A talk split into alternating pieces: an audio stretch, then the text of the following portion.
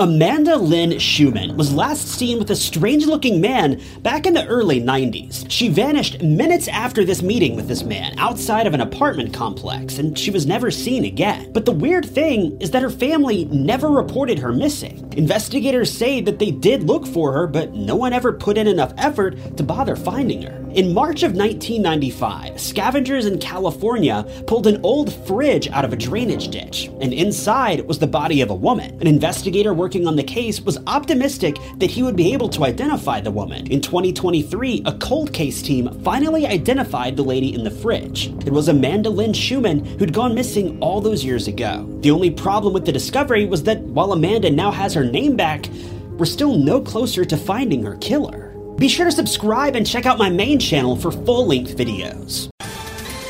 Ohio, ready for some quick mental health facts? Let's go. Nearly 2 million Ohioans live with a mental health condition. In the U.S., more than 50% of people will be diagnosed with a mental illness in their lifetime. Depression is a leading cause of disability worldwide. So, why are some of us still stigmatizing people living with a mental health condition when we know all of this? Let's listen to the facts and beat the stigma. Ohio, challenge what you know about mental health at beatthestigma.org.